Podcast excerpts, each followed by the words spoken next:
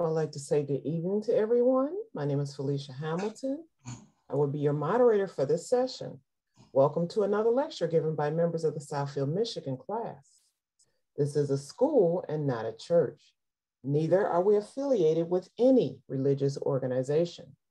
This school is a nonprofit, non-denominational, religious and scientific research organization dedicated to showing proof of the existence of Yahweh, our Elohim, and the operation of his eternal purpose, pattern, and plan, operating throughout eternity to this present day. This school was established as a result of a divine vision and revelation given to our founder, Doctor Henry Clifford Kinley, in the state of Ohio in the year nineteen thirty-one. We hold classes in the United States, Canada, and certain other foreign countries.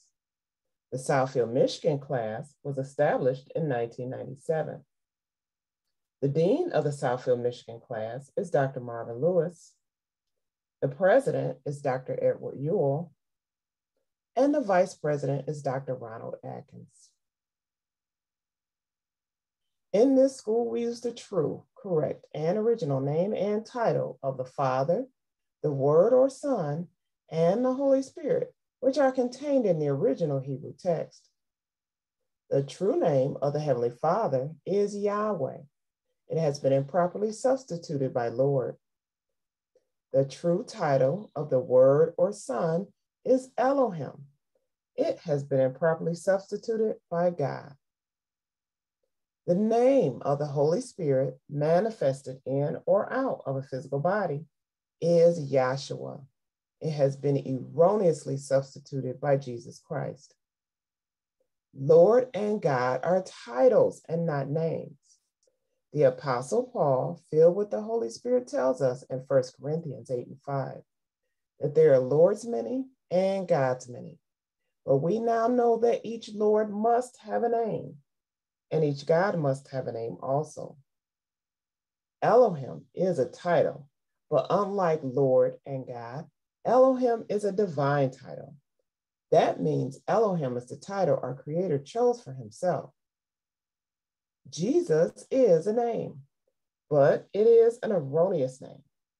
A minor investigation on your part in a good dictionary or encyclopedia would prove that neither the Greek language, the Hebrew language, nor the Latin language had any characters or letters in their alphabet that will produce the sound that is made by this letter J. Neither was there a letter J in the English language until some fourteen hundred years after the Messiah's death. Therefore, such names as Jesus and Jehovah are impossible renderings of the true and original name of our Father and his Son. Christ is a title, just like Lord and God. Yahweh is pure spirit, and in this state, he is incomprehensible and inscrutable. He is the ultimate source, substance, limits, and bounds of everything. We have Yahweh in his pure spirit state, symbolized on this chart as a cloud. Yahweh is not a cloud. He merely chose a cloud to symbolize himself, because a cloud has no particular or descriptive shape and form. We have drawn this cloud all around the edges of this chart to show you that everything on the chart is within the cloud. In like manner, everything in the universe abides within the pure spirit state of Yahweh. Yahweh, knowing that man could not perceive of him in this pure spirit state, took on shape and took on form right within himself as Elohim.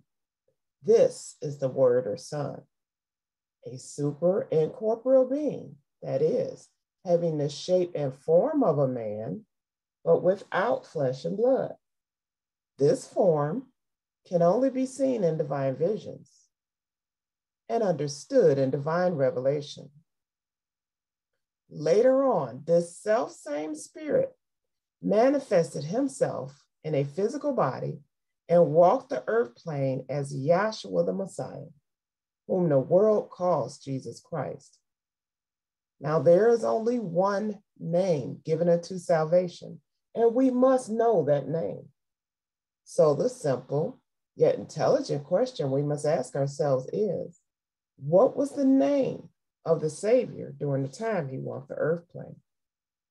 A further understanding of this name and title may be had by reading the preface of the Holy Name Bible. Also in this school, we teach by the divine pattern of the universe. It is called the divine pattern because it is Yahweh's pattern. After Yahweh led the children of Israel out of Egypt, he called Moses atop Mount Sinai and showed him the tabernacle pattern in a vision. Yahweh instructed Moses to build one exactly like it in the wilderness of Sinai. The pattern consists of a most holy place, a holy place, and a court round about. These three compartments make up the one tabernacle pattern. In this school, we show proof how that everything in the universe is made and operates according to the structure and the function of this threefold tabernacle pattern, and that absolutely nothing escapes the pattern. The primary aims and constitutional objectives of the Institute are as follows. First, to help you find and know Yahweh, our Elohim, as he really is and actually exists.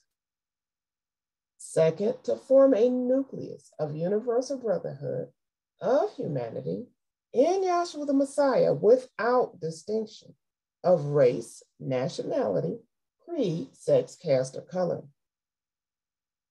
Third, to investigate the unexplained spirit law or so-called law of nature and the powers latent in man. Fourth, to encourage and promote the study of the scriptures, comparative religions, psychology, philosophy, and modern practical and occult science. Fifth, to extirpate current superstitions, skepticisms, and ignorance. Sixth, to learn, know, and understand the operation of Yahweh's eternal purpose through the dispensations and ages.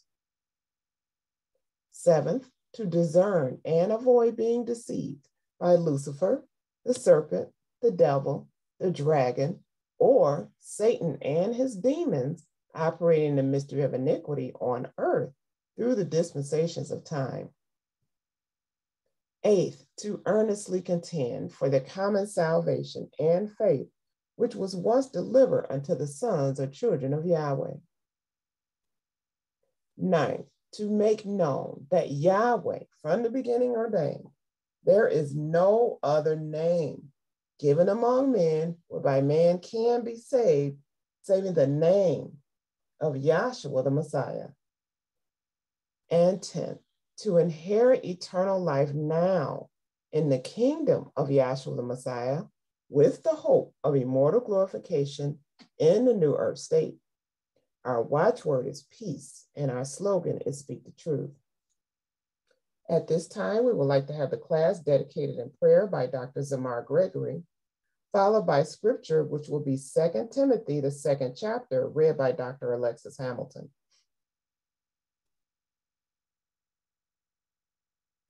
Can we all bow our hearts and minds? I want to thank Yahshua and Messiah for allowing us once again to uh, come together and um, feed on the, the knowledge and wisdom and understanding that he uh, has presented for three speakers that are going to come and testify. Uh, may he allow us to continue to come together and for us to convene as brethren and to be able to continue to learn of his glory and purpose. Hallelujah. Hallelujah. Good evening, class. Good evening. Um, and that was Second Timothy, Timothy, the second chapter, right? Correct. Okay. That Second Timothy, the second chapter.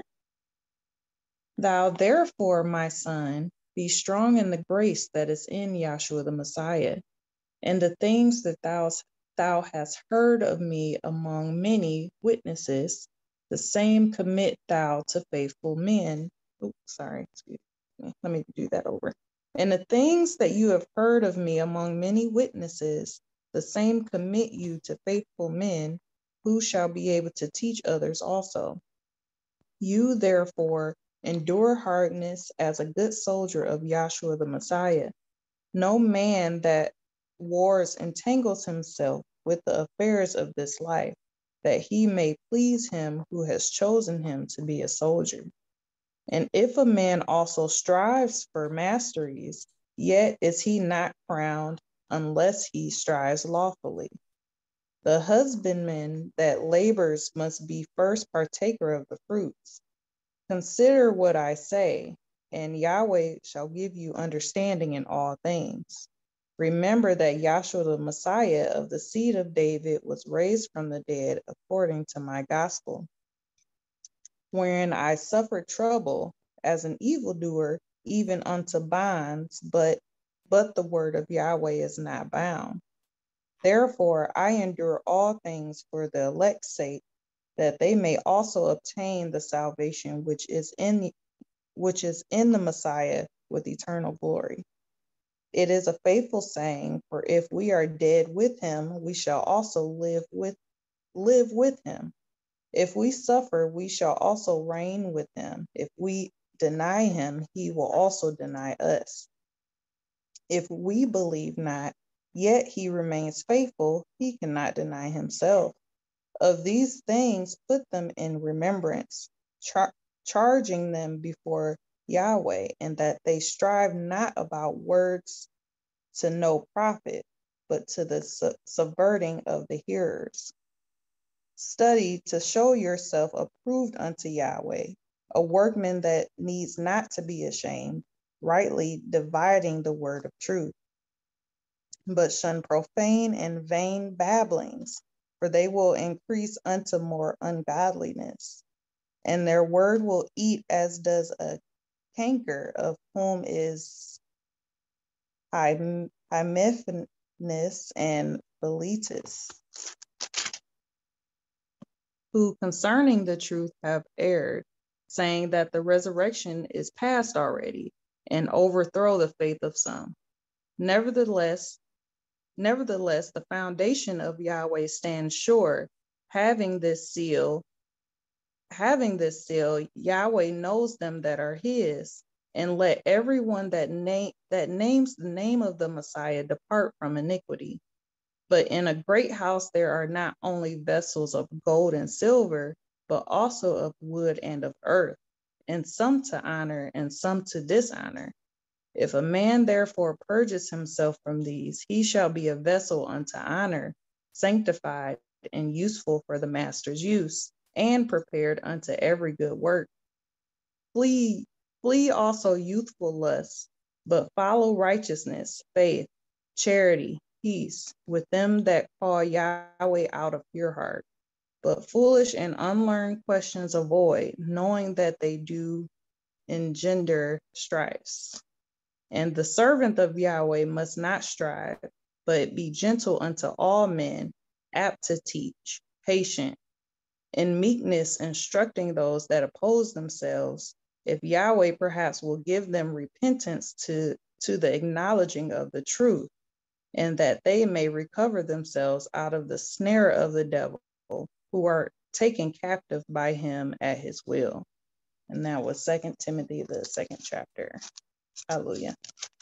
Hallelujah. Thank you, Doctor Gregory, for the prayer, and Doctor Hamilton for scripture. We want to once again say welcome out to all of our brethren.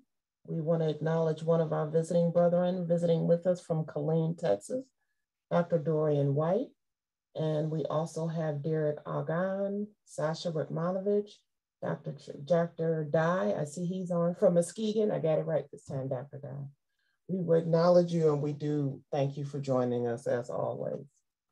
And we want to once again remind everyone to please keep your microphones muted and your video turned off. And our first speaker of the evening, we're happy to call on from our Southfield, Michigan branch, Doctor William Walker. Doctor Walker.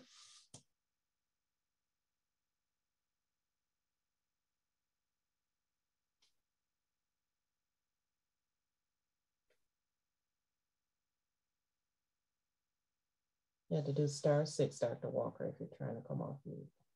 There you go. Can you hear me? I sure can. Oh, I'd like to say good evening to uh, everyone. Good evening. Excuse me. And I certainly hope that uh,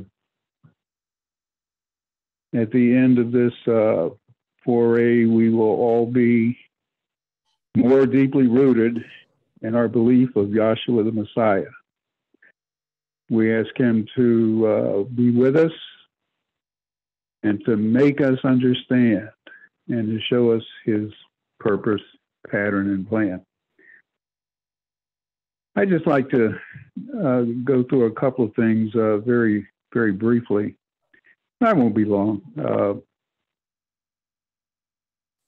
I'm still amazed at the uh, uh, number of first-time visitors and returning visitors that that Yahweh is uh, is drawing in, and uh, it's something that uh, all of us can relate to. You see, what I mean by that is, uh, I dare say, uh, we all will remember our initial visit to this great learning and teaching. Uh, I don't care how old you get or how battle-ridden you can be as relates to uh, ripping and running here and there and preaching and teaching, as we all want to, uh, you still can remember, most of us can still remember that very first time that we came into the school. I like to look at the example of uh, my family. Uh, it just so happened about uh, oh, four years, and I would like to admit, probably about thirty, forty years ago, uh, I found myself in the hospital, and my sister came around that morning at probably about two o'clock. And we had a very brief meeting, and uh, she asked me if there's anything that she could do for me. And I, I believe I told her that it's not for me, but get everybody together tomorrow and go to class. And so uh, she said she would do that. And she did keep her, her word. And she said to me, for, I'm getting a little ahead of myself. As a courtesy, she would go to class with me occasionally, uh, more or less to... Uh, to please me in one shape, form, or another, and perhaps for some later benefit on her part. And she never really paid a lot of attention. I'm, I'm, I'm she's, she's passed now, but I'm just repeating what she later said. She never really paid a lot of attention about uh, what was being said. And uh, more than anything, she looked at the charts as being just poor art, you see. But upon her entrance into the class place there in Springfield, Ohio, she said that all of a sudden, the true meaning of most, if not all, the charts that were listed and shown, the true meaning of each, she understood. And the the opening came to her uh, when she just really didn't expect it. All of a sudden, she saw how Moses came out of uh, Egypt and went back down into Egypt, and why he went back down to Egypt. She understood that Yahshua the Messiah was a supreme sacrifice, and that uh, through the love of our eternal Father Yahweh, Uh, he was the redeemer for all of mankind, you see. That may not mean a lot to you, but uh, I, I hold that that close to my heart, close to my heart. it, it really shows more than anything that uh, a if you want to know, Yahweh will give it to you when he gets ready. You mm. see? It's not that you prepare uh, yourself for anything, you see. And I, I, I, if I could say anything to uh, some of our visitors, I would say just sit back and relax and watch Yahweh do his thing, you see. If he intends for you to see, to know, and understand, and I'll guarantee you, you will see, you will know, and you will understand. After all, uh, get for me John fifteen sixteen, please. That's John fifteen, and oops, I was just there, fifteen and sixteen. Ye have not chosen me, but I have Listen, chosen you. Mm-hmm. Mm-hmm. How important is that? How important is that? You see, if you've been a dirty dog all your life and you decide to clean yourself up and start going to church every Sunday, it doesn't mean a thing. You see, if Yahweh intends for you to mend your ways, whether you're in class, out of class, in church, out of church, or on the street corner, then that's exactly what is going to happen. Don't ever stick your chest out and think that you did this and you did that and you're good enough to be saved and you're good enough to have come to class and to learn about your Creator. Don't ever give yourself any credit for that. According to uh, second chapter of Philippians, you see, Yahweh has placed it in each and every one of us to carry out his will, you see. And if you really believe that, let me ask you something. If you believe that, can his purpose and plan fail in any way, shape, or form? No, if you think about it. Uh, turn over and read, uh, if you will, uh, Revelation seventeen seventeen, very quickly. Mm-hmm. That's Revelation seventeen and seventeen. For Yahweh hath put in their hearts to fulfill his will and to agree and give their kingdom unto the beast until the words of Yahweh shall be fulfilled. You know, I've been looking at that uh, passage for, oh, I don't know, a couple months, uh, but it never really meant a lot to me until I read uh, oh, several uh, verses above it and several verses below it. Really understand and to see that Yahweh is control. Now, now these boys were all re- representing uh, kings, kings of the earth, you see. And uh, nevertheless, uh, they, they represented that which is uh, satanic, but he placed in the hearts and minds of those that had the satanic spirit in them to do this and do that. In this case, give their kingdom to the beast, you see. Now, if anything, that shows that he certainly has control of the righteous and also the unrighteous, you see. And we all just carry out his dictates, you see. And the sooner we really and truly understand that, the more we can see the power and the glory that is within our Creator, you see. Uh, I'm going to leave you uh, with, with just this one thing. Uh, turn over to uh, Romans one nineteen and twenty, please. Mm-hmm. That's Romans one and nineteen. Because that which may be known of Yahweh is manifest in them, for Yahweh has showed it unto them. Stop. The invi- mm-hmm. Stop. Stop right there. Who who showed who showed who showed them about Yahweh? Yahweh did. Yahweh did. Mm-hmm. If you look at it, I was puzzled for years to see that some people could see readily see uh, the wise in the, the limbs of the trees and what they pointed to. You, you see, and some people couldn't. All I see is a, a tree. I expect a tree to grow, you, you see. Well, uh, they there are those that sing a little different song uh, a couple of years later, you, you, you see. But it takes Yahweh uh, to reveal even the most minute element of his creation, of his existence. It takes him to do it. You are not smart enough, you see. And always remember this, we shall be learning in ages to come. You know what that means? Mm-hmm. that that means that there's a lot for him still to reveal to us that we will never know about while we're in this flesh. You, you understand? And I never really understood or, or realized the scope of, of that particular fact until I read a, a transcript some time ago uh, of doc, one of Doctor Kinley's, uh,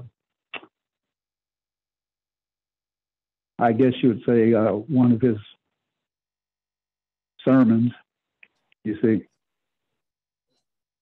Uh, and he said this, uh, he said, they don't know how many stars there are out there. But I'll tell you this, there's one third less now than there was before the angels got kicked out.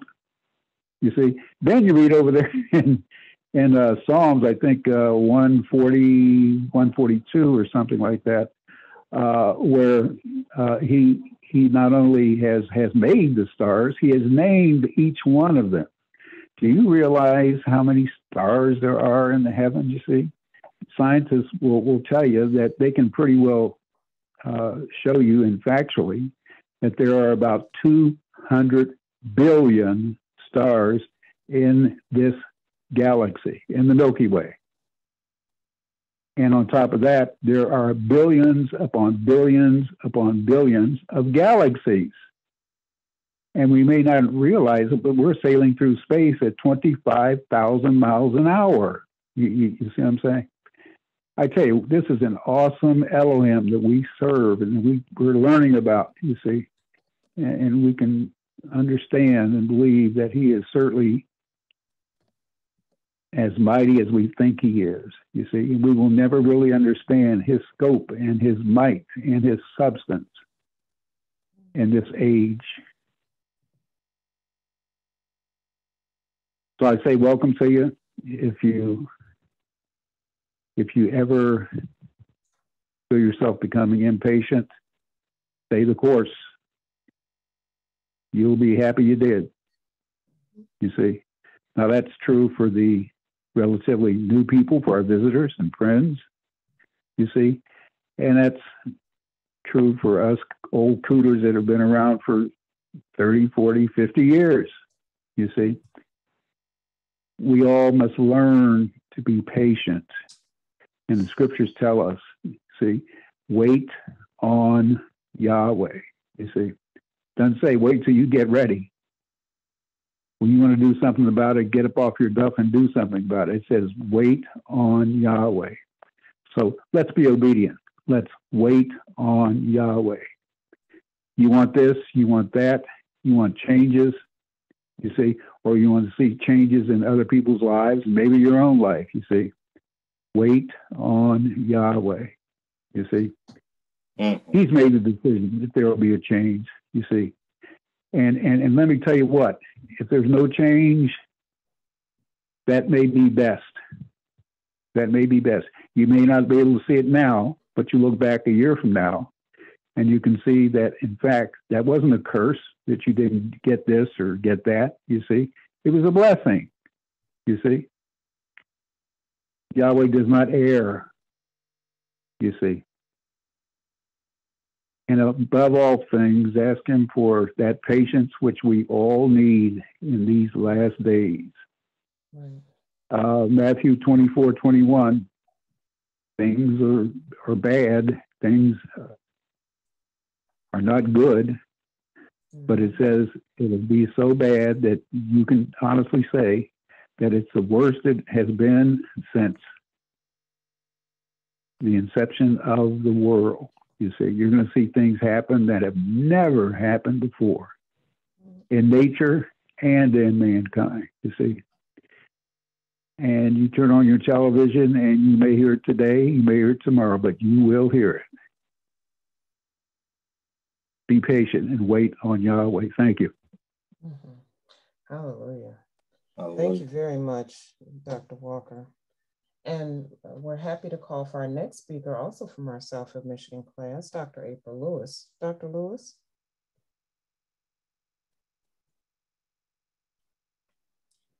Good evening, class. Good evening. Good evening. Um, I really enjoy, enjoyed the first speaker. Mm-hmm. Um, it's always um, good to um, hear from our brethren, and um, it's just refreshing, you know. Um, I do want to say that I am happy that Yahweh has allowed me to um, be able to be on Zoom tonight, and um,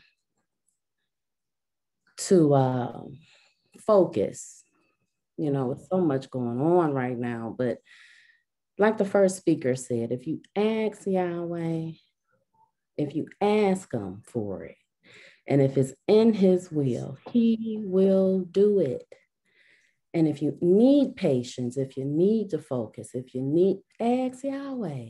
He's the only one that can do it, you know? So it's always refreshing for those things to be confirmed, you know? And we know that the only speaker is Yahweh. The only speaker, he already said, the speaker is Yahshua the Messiah. And he will bring everything, you know, to our remembrance, and he is the comforter. Um, and it's just, you know, it's just always good to hear this gospel being preached, and to um, share the things that we have learned, you know, and that's what hopefully I can do tonight, just to share a few things that I've learned um, about Yahweh, um, you know, while being in attendance. Um, but this is a school and it's not a church. And the founder of this school, he had a vision, a divine vision and a divine revelation from Yahweh. And he said to make him proven until we're satisfied. Now, the first aim of the school, because all schools and institutes, they have aims and objectives and goals. It's a goal that we're trying to, to reach, you know. Go to school, the goal is to graduate and to get a, a, a degree or a certificate so you can move on. And we know that we will never graduate from this school because we will be learning in ages to come. So we, we you know, we we study and we come to class, and you know, we um you know attend these attend these uh, Zoom classes, and there will be a reward. Yahshua said, those that diligently seek me, it's a reward for those that do that. And we have to really, really believe that and trust in Yahshua. Um, so let's get the first aim. And can you mm-hmm. pull it up on the screen? I sure can. Yes, ma'am. Thank you. Mm-hmm. The first aim is to help you find and know Yahweh, our Elohim, as he really is and actually exists. Okay, so now in order to help somebody else find and know Yahweh, we have to know him ourselves. That's right. And that's the that's one of the obje- objectives of the school. It's the first one, is to help you find and know Yahweh. Yahweh is the name of the creator. Our Elohim, his divine title, that's his divine title, the world calls God. And we come down here, you see the chart, the name chart, Yahweh, he's the Father. And you have Elohim as the Word or Son, that's his divine title that he gave himself. And then Yahshua, that's the name of the Holy Spirit, it's still Yahweh though. So the first aim is to help you find and know Yahweh, our Elohim, as he really is and actually exists. And in order for those things to penetrate or to stick with you, you must have an open heart and mind when you hear this gospel being preached. The things that you have previously learned and heard about God has not been true. They call him God. They call him the Lord. So those things, you, you must just, just put them to the side for a second, because once you learn about Yahweh as he really is and actually exists, they're going to stay to the side. they, they won't enter anymore, but you have to be patient. I remember, you know, coming into class about nine or ten years ago and um, just wanting to know so much at, at one time. But like these physical schools that we go to, you don't learn, you go to kindergarten first. You're not learning everything in kindergarten. It's kindergarten, then first grade, then second grade, and then so on. And that's the same thing. Um, when we learn about, we come to class and we learn about Yahweh. So as he really is and actually exists, his name is Yahweh. Now that's a fact that the creator of the world name is Yahweh. And if you look up the tetragrammaton, you see that it's Y H W H, okay? So in order for us to pronounce Yahweh's name, we have to have vowels, because we need vowels to pronounce to, to pronounce words. So the, the first man, Adam, you see the only vowel in his name is an A, and that A has been put between the Y and the H for Yah. And then the first, only vowel in Eve's name, the second, so the first man, Adam, vowel in his name is an A. And then the woman, the woman came from Adam. The vowel in her name is E. So you see between the W and the H is the E right there. And that, that, that pronounces Yahweh. Now that's how he really is, you know, and, and sometimes we talk to people and everything and they think that we're saying the same thing. Well, you're saying Lord and I'm saying Yahweh. That's, that's different. That's, that's not the same thing. So once you come down here, these things, that you're going to hear this all the time. Yahweh, Elohim, and Yahshua is the introduction. So once you get that initial introduction on anybody, really, then over time, you get to learn about how they are. You know, you have to at least know their name. You know, you have to have a proper in- introduction. And that's exactly what Yahweh has did with all of us. You know, he just, come here, sit down. My name is Yahweh. It's not, it's not the Lord. It's not Allah. It's not Buddha. But those things that we have learned will soon just be eradicated and um, extirpated. It's just completely pulled mm-hmm. up from the root. It will be completely um, taken away from our minds once Yahweh has revealed himself to the man. And that's what has happened. So let's go back to the, the aims and objectives, because I want to grab some of those scriptures. Um, so the first aim, to help you find and know Yahweh, our Elohim, as he really is and actually exists. So let's get, um, Felicia, come down on the screen for me. I think that's Matthew. Um, yeah, so let's get Matthew twenty-four and four, um, please. That's Matthew twenty-four and four. Okay. And, and Yahshua answered and said unto them, take heed that no man deceive you. See, now take heed that no man deceive you. Mm-hmm. See, that I'm gonna keep saying this again, is to help you find and know Yahweh, our Elohim, as he really is. Mm-hmm. Not, not how you want him to be. You know, it's not how you want him to be.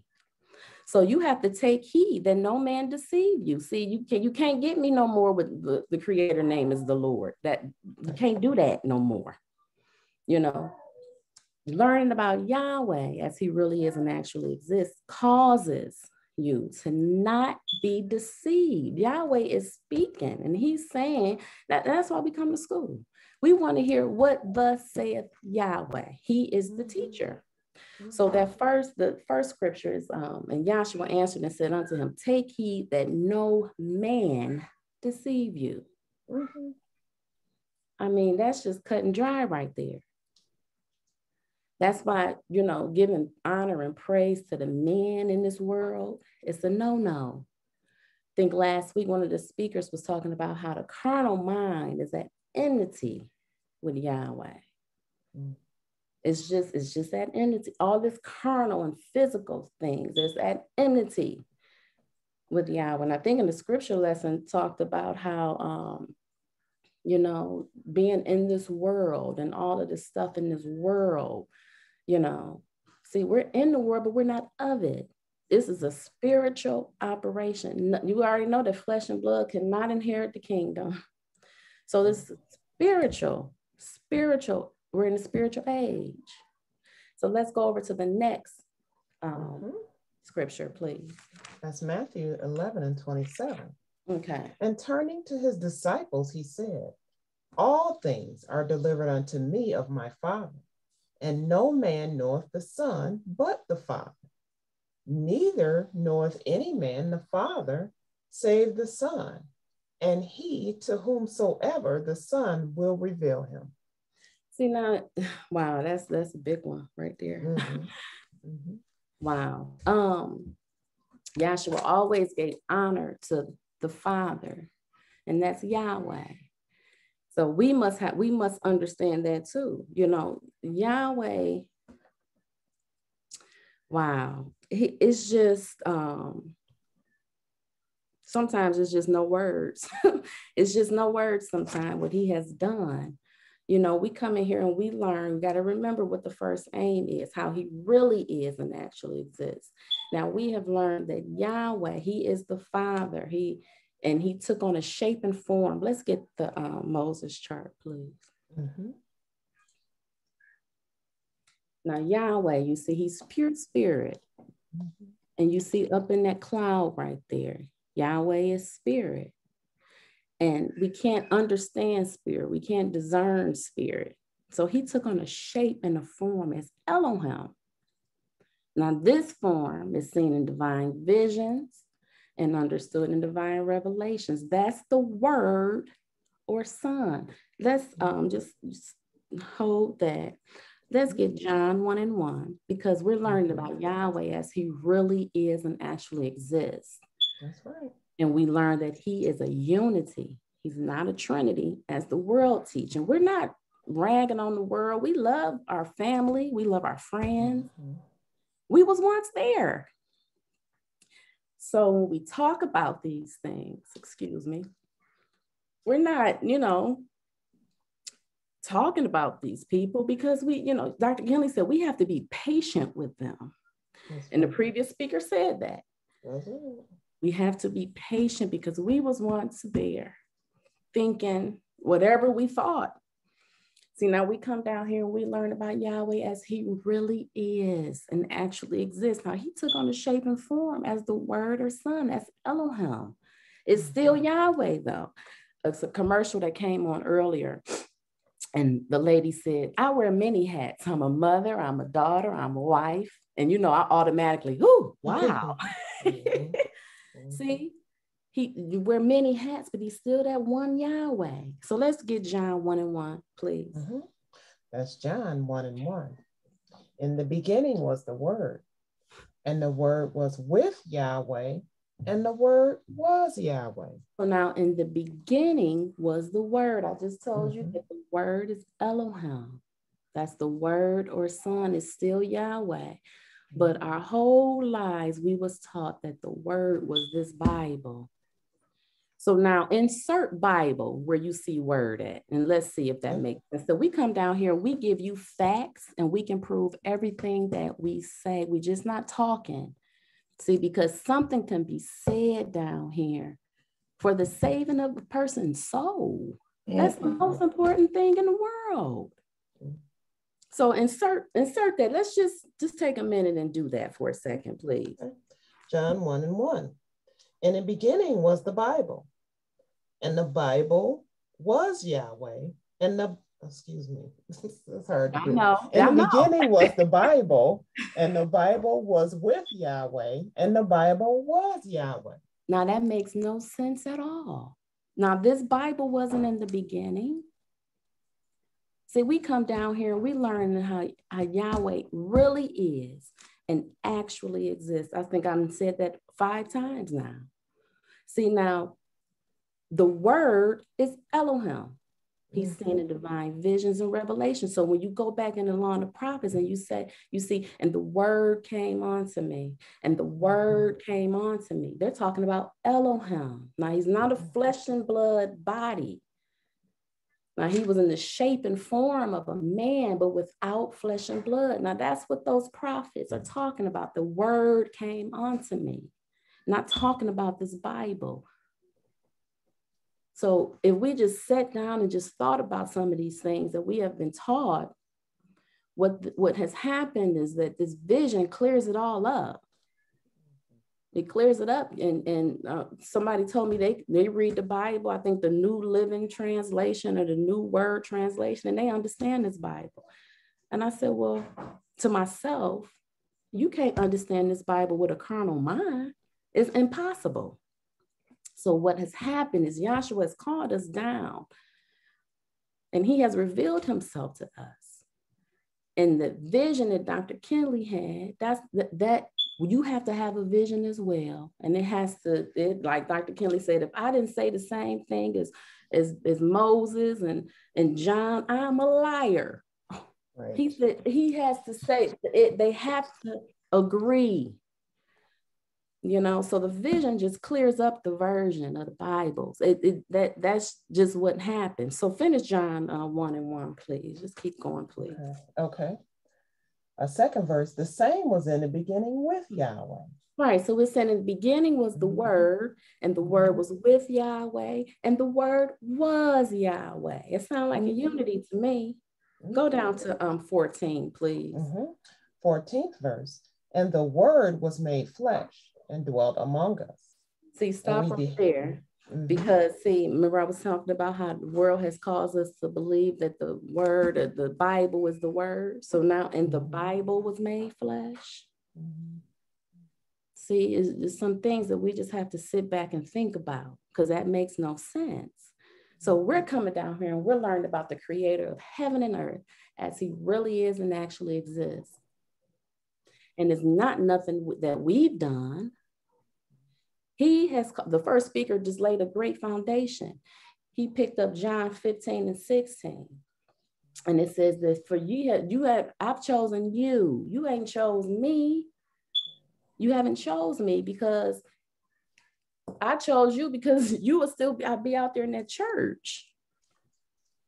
He chose you, and he just snatched you out of the world, and it's caused you to understand something about him. We would still be out in the world if he hadn't chosen us. I speak for myself. I would, I would still be out in the world. So this is a, this is a, um, a spiritual and psychological operation that's taking place with you and Yahweh. You know, we learn that every tub must sit on its own bottom, because you are responsible for the things that you know. Now, if you don't know, you just don't know. But once we share these things with people, it's like, you know, like Noah and the flood and the ark. You know, it's going to rain. It's going to rain. And the only ark of safety is Yahshua the Messiah. That's the only, he's our only hope and glory. There's nothing else. Let's get over there. And um, that's good in John. That in the fourteenth mm-hmm. verse, and the word was made flesh, and that's Yahshua the Messiah. That's right. See, now these three are one. You see down there, pure spirit, one, that's Yahweh. And then you see two, that's Elohim, super incorporeal form. He's manifested in visions to Moses, John, and the prophets. And then also seen it transfigured by Peter, James, and John. Mm-hmm. That's two. And then you see three. That's Yahshua the Messiah. He was made flesh. It's the same, same Yahweh. So now if you can count to three, you can understand something about Yahweh. Mm-hmm. You can look at your finger and you see the top, the tip of your finger, the middle portion of your finger, and the bottom part. See, these three are one. You got that one finger. And he put these things in the earth plane so you don't have an excuse. Right. You can't say you didn't know after somebody has told you. You know, people don't believe in the Bible. Okay, well, do you believe in your body? We can prove the existence from your body. We can prove the existence of Yahweh from the creation of the world. Mm-hmm. That's why it's just like, I'm like, wow, how do you hear this gospel and go back to church? It's, it's, and, and we all have to ask Joshua to just keep us. Yes. Mm-hmm. Keep us, you know? So let's get um, Isaiah. Um, I think I want Isaiah. Whom shall he teach knowledge? I think that's twenty-eight, um, twenty-eight nine, please. Oops. Isaiah twenty-eight and nine, yep. Mm-hmm. Whom shall he teach knowledge, and whom shall he make to understand doctrine? Them that are weaned from the milk and drawn from the breast. For precept must be upon precept, precept upon precept, line upon line, line upon line. Here a little, there a little. Okay, okay, read eleven, please, I'm sorry. Uh-huh, that's okay. For with stammering lips and another tongue will he speak to his people. Okay, so now let's get the, yep, thank you. Mm-hmm. It was a point in time where I remember my, my brother-in-law, he, he goes over this chart a lot. And a few years ago, I was like, wow, how does he do that? No, you know, we gotta, we gotta take the physical man out of our head. You know, Yahshua right. is the teacher. He's the speaker, you know, and it's, it always just amazed me. Like, how does he do that? And you know what I did? I asked Yahshua, I said, Yahshua, I want to learn these charts. I want to learn your purpose. I want to learn something about you.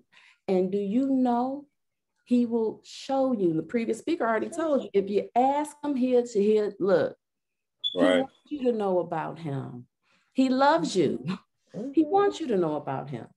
So it said, whom shall he teach knowledge? Right. And whom shall he make to understand doctrine? Right. Is nothing that a man could do for you. This is a look, Yahweh has, he has controlled everything. From the, he has declared the end from the beginning. So he is teaching you knowledge and he is making you understand his doctrine. See, them that are weaned from the milk and drawn from the breast. Let's look up the word precept for me. So it says, for precept must be upon precept. So he's telling us how he wants us to learn about him. You can't just do whatever you want to do, learn about Yahweh. Mm-hmm. Mm-hmm. You know, I mean, let's just, let's just be for real with this. Now let's look up the word precept, please. Mm-hmm. Precept, and that's from dictionary dot com. Okay. A commandment or direction given as a rule of action or conduct. A procedural directive or rule as for the performance of some technical operation. Mm-hmm. A written order issued and pursuant to a law as a sheriff's order or election. So let me look at, um, look at American Heritage. That's the one Doctor Kinley used to like to use. Okay. See what it does. Okay, precept out of the American Heritage Dictionary.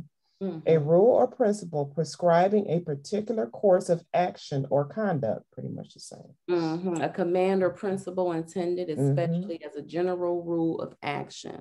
Mm-hmm. So yeah, so he's saying for precept must be on precept, line mm-hmm. upon line, line upon line, here a little and there a little. So we look at this chart way right here. And we have to just keep coming to class. You know, we study. Yahweh will reveal these things to you. So you're looking at this chart and you see that it's a bloodline going all the way down. Bloodline going all the way down.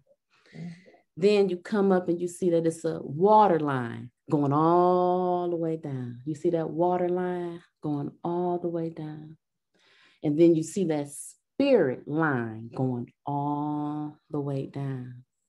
See, now, if you don't get it in the transgression with Adam and Eve, you know, then you may be able to pick it up with Noah and the ark, those that blood, water, and spirit line.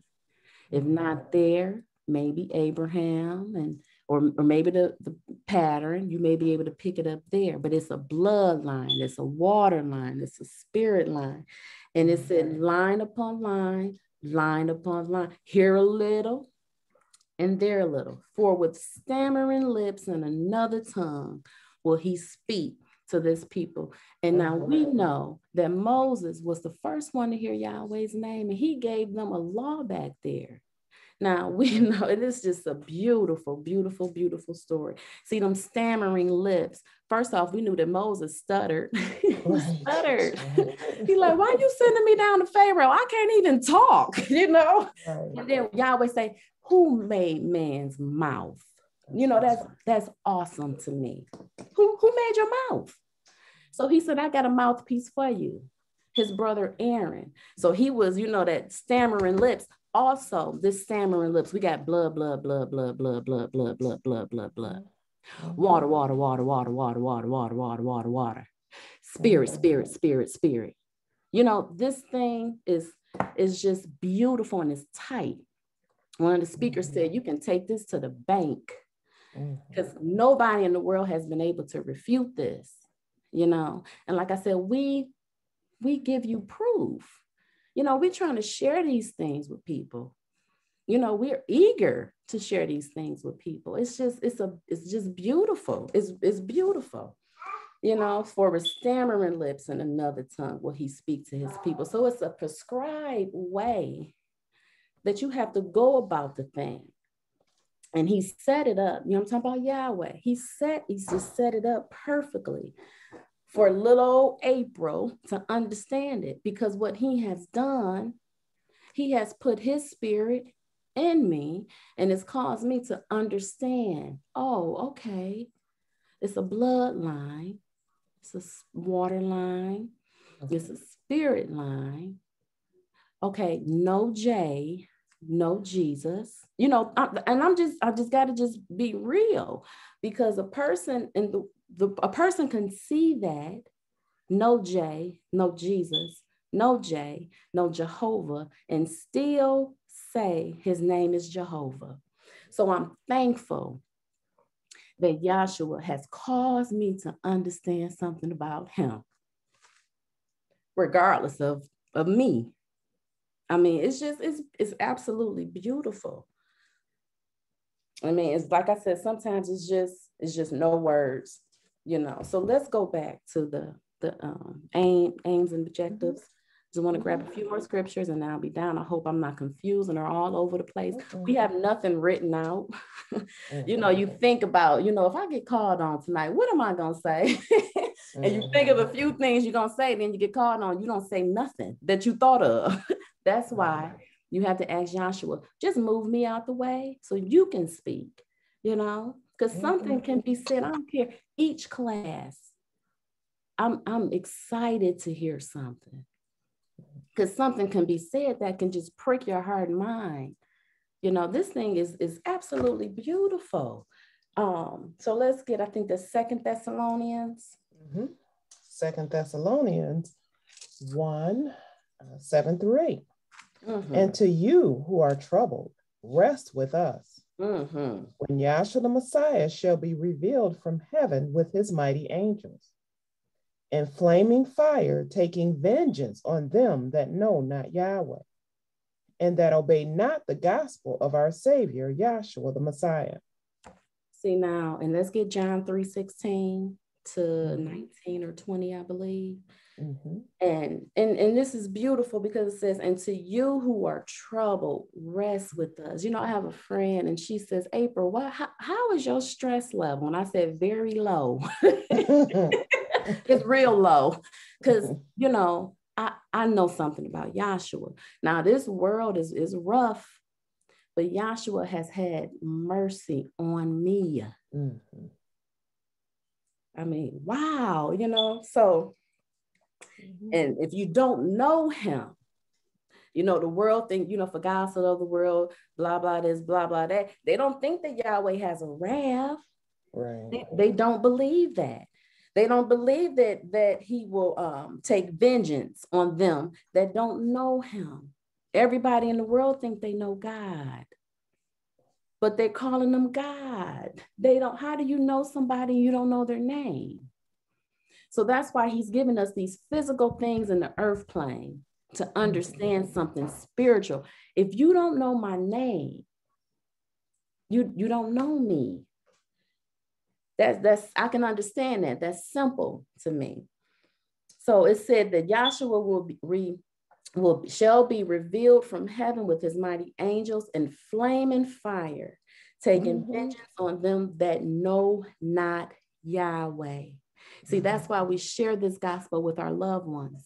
We share this gospel with our friends and let the chips fall where they may. Because we know and believe that Yahshua is real. And he's not lying. He ain't lied yet. He's going to take vengeance on those that don't know him. Right. And it's, it's just incumbent on you to learn something about Yahweh. He said, take my yoke upon you and learn of me. Mm-hmm. You got to know something about Yahweh that, to get to, to heaven. That's a whole nother topic, but you have to. So let's get John three sixteen really quick, and I want to do these last few scriptures, and then I'll be done. Okay, John three sixteen. Mm-hmm. For Yahweh so loved the world mm-hmm. that he gave his only begotten son, that whosoever believeth in him shall not perish, but have everlasting life.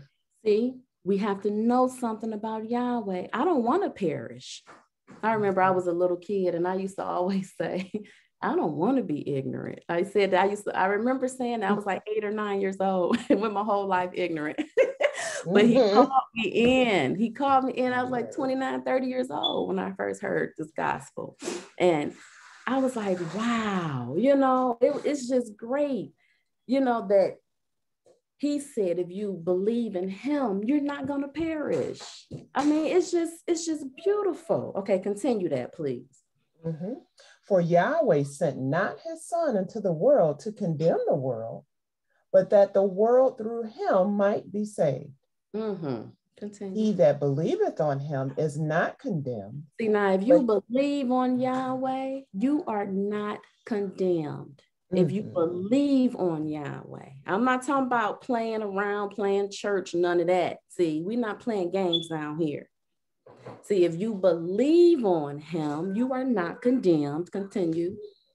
But he that believeth not is condemned already, because he hath not believed in the name of the only begotten Son of Yahweh.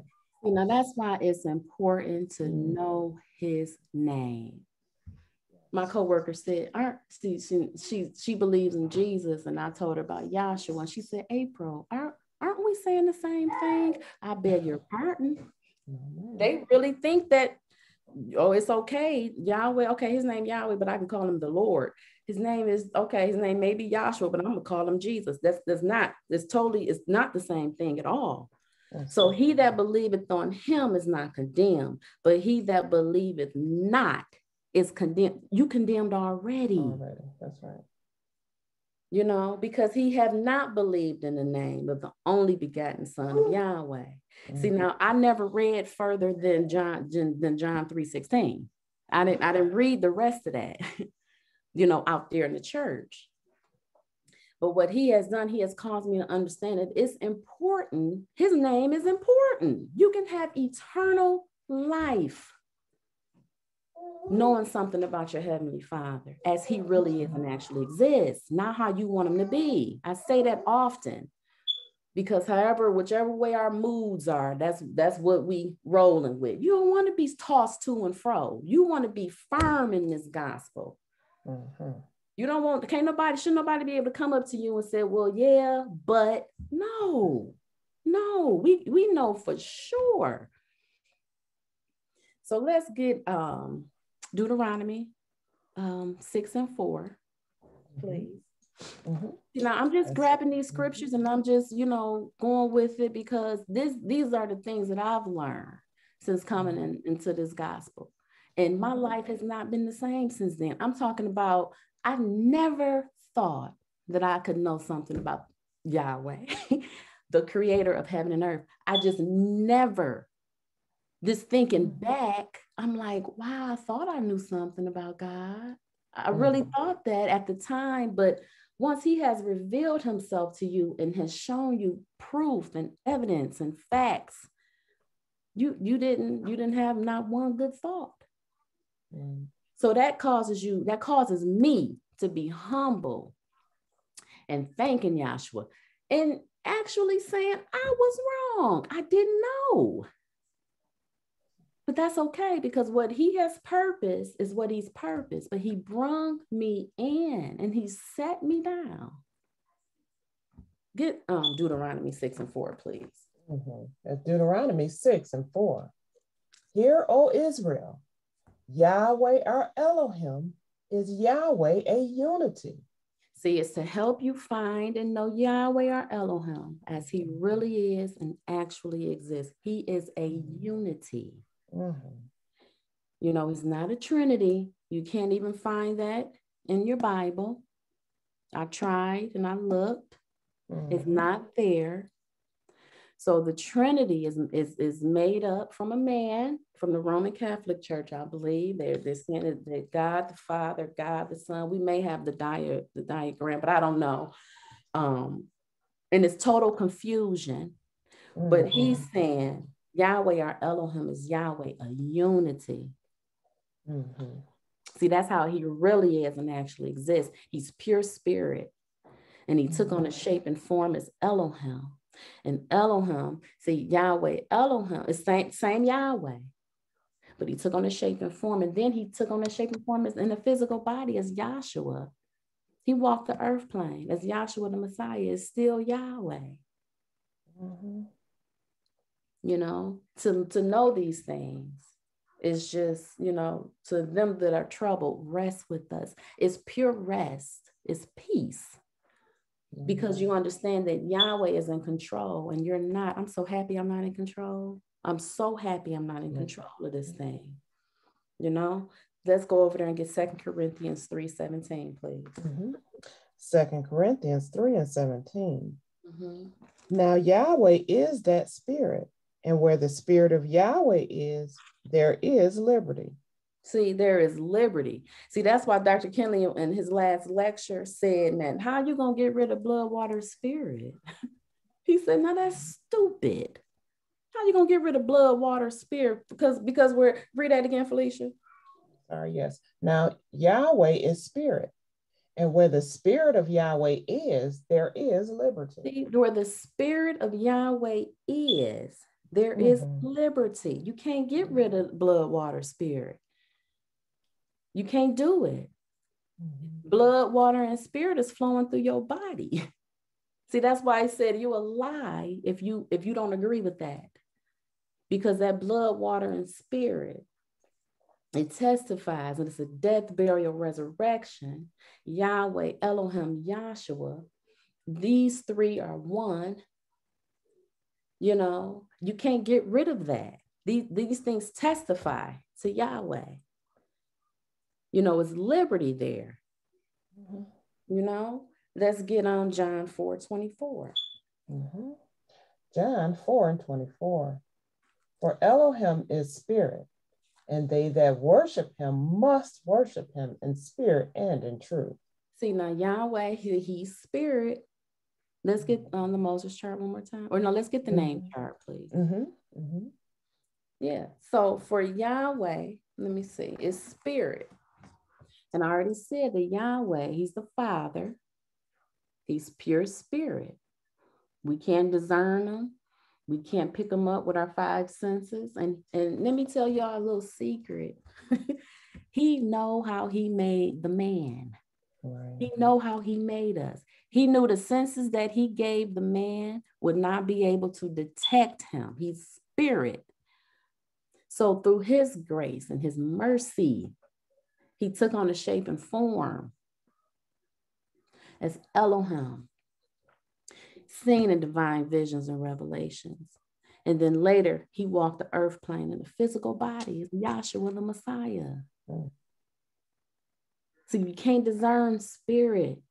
But he took, he, he, he manifested so we could understand something about him. And like I said before, he put these things in the earth plane. So you see pure spirit one, Elohim two, um, Yahshua three. Move up on the chart a little bit, please, Felicia. Now, the tabernacle, I don't think it's any first-time visitors. The tabernacle that he told Moses to build out there so he can worship the man who has the most holy place, a holy place, the court roundabout. That's three, but that's one tabernacle. He told man to build Solomon's temple, the tabernacle in the wilderness, and the ark. And do you know three, all, all three of those vessels had, um, okay, the temple had the, the porch, help me out. Sanctuary and oracle. Sanctuary and oracle. The tabernacle, most holy place, holy place, court roundabout. That ark was threefold too. Then you have the fulfillment. You have the prophecy, you have the law, you have this gas. Look at this molecule of gas. We always go into these things. Now gas, you have liquid, you have solid, that's that uh, water molecule, the H two O. Now the gaseous state um, is, is, is, is like spirit. You can't see it, you can't discern it, but it's in the air. You cool it down, or you, I always get it confused, but if you took a vessel and you poured the water in that vessel in a bottle or a bowl, it takes on that shape and that form. As I already said, Elohim took on a, Yahweh took on a shape and form as Elohim. So we got that gas is likened to Yahweh, who was pure spirit.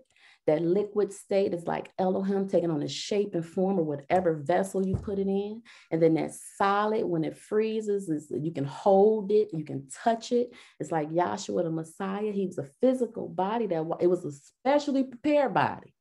There's still Yahweh. He walked the earth plane. They was able to touch him, see him, talk to him. See, you can understand something about our, your Heavenly Father just by the gas molecule, this water molecule. Mm-hmm. You know, it's, it's just beautiful. A cell has a nucle- um, nucleolus, a nucleus, mm-hmm. a cell body. Mm-hmm. The atom has a proton, neutron, electron. I mean, mm-hmm. it's, it's just beautiful what he's done. Mm-hmm. I see the bell. You know what I mean? And then, like I said, the tabernacle that he told man to build. Can we get the tabernacle um, chart, please? Mm-hmm, absolutely. Mm-hmm. So now this is the chart. Now these charts were drawn up. Now this is the vision Doctor Kinley had. This is your Bible in pictorial form. I know the first time seeing these charts, I'm like, what? But these charts are beautiful so we can see. You know, so this chart is called Man-Made in the Image of Elohim by the Pattern of the Tabernacle. And I already said it has a most holy place, holy place, court roundabout. Now Yahweh told Moses for them to build a tabernacle back there in the wilderness so he can dwell with them. And we come, we learn and understand that our bodies are a tabernacle or a temple. It says it over there in, in First Corinthians six and nineteen or six and nine. Like, what? Know ye not that your body is the temple of the Holy Spirit? See, now that's where Yahweh, so you see that most holy place in the man's body. That's where Yahweh dwells at, right in your heart and in your mind. That's why he told the man out there in the wilderness, build a tabernacle so I can dwell with you. Now, those things were examples. Those were examples unto us. We read about the children of Israel and how disobedient they were and how Yahweh forgave them and the things he told them not to do. Take heed, because those things that they did back there can be examples for us. He said, don't have no other God but me. Don't take my name in vain. You know, those things. So we need to learn from them. You know, he forgave them, but he also, they died out there in the wilderness.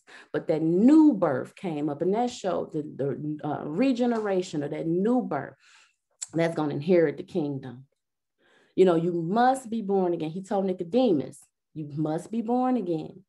He said, would I go into my mother's womb again? Uh, absolutely not, sir. It's a spiritual operation that's taking place, and only Yahshua can do that. You must be born again to inherit the kingdom. So these things were examples, and they're examples unto us. He put the things in the earth plane so we don't have an excuse. And that's, that's just the beauty of it. He has caused us to understand something about him. Um, let's get Ezekiel thirty-six and twenty-seven, and then I'll be done. Mm-hmm. That's Ezekiel, he said thirty-six and twenty-seven. Um, thirty-six and twenty-four. thirty-six and twenty-four. Yes. Okay. For I will take you from among the heathen and gather you out of all the countries and will bring you unto your own land. Then will I sprinkle clean water upon you, and you shall be clean from all your filthiness, and from all your idols will I cleanse you. A new heart also will I give you, and a new spirit will I put within you. And I will take away the stony heart out of your flesh, and I will give you a heart of flesh. And I will put my spirit within you and cause you to walk in my statutes, and you shall keep my judgments and do them.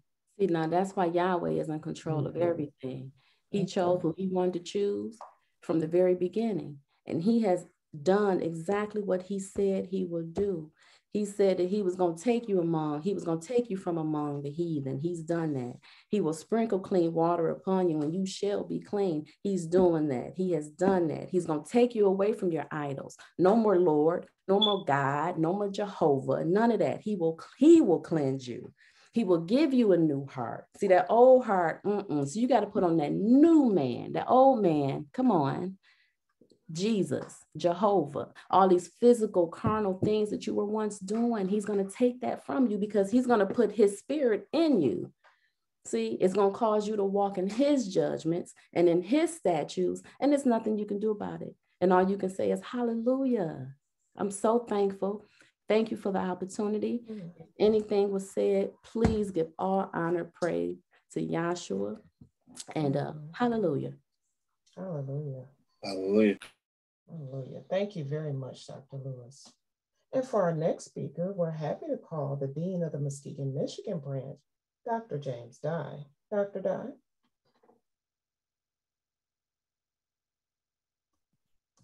Good evening. Good evening. Grace, peace, and mercy be unto you. Right. Enjoyed the previous speakers and their testimony. And we talk about how this is a school and not a church. We talk about it being a product of a divine vision and revelation.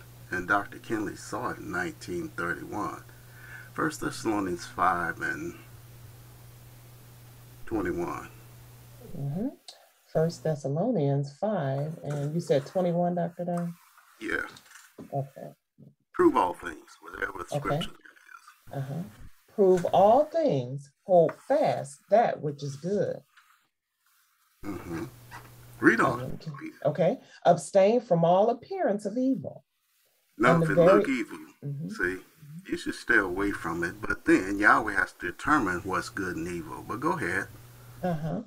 And the very Elohim of peace sanctify you wholly, so that your whole spirit and soul and body be preserved blameless until the coming of our Savior, Yahshua the Messiah. Okay. Mm-hmm.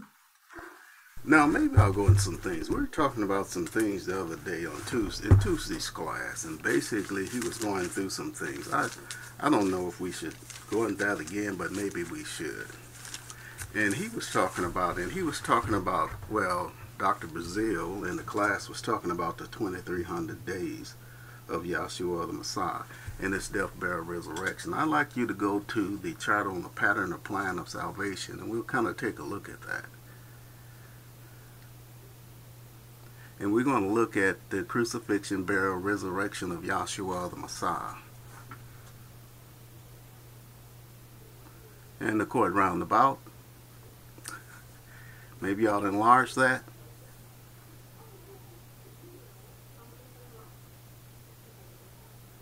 Okay. Now on that chart. I'm going to get the other chart, Doctor Dye, because it comes out a little bit clearer. So let me, yeah, it comes out a little bit clearer when I blow it up. So, there we go. Is that good?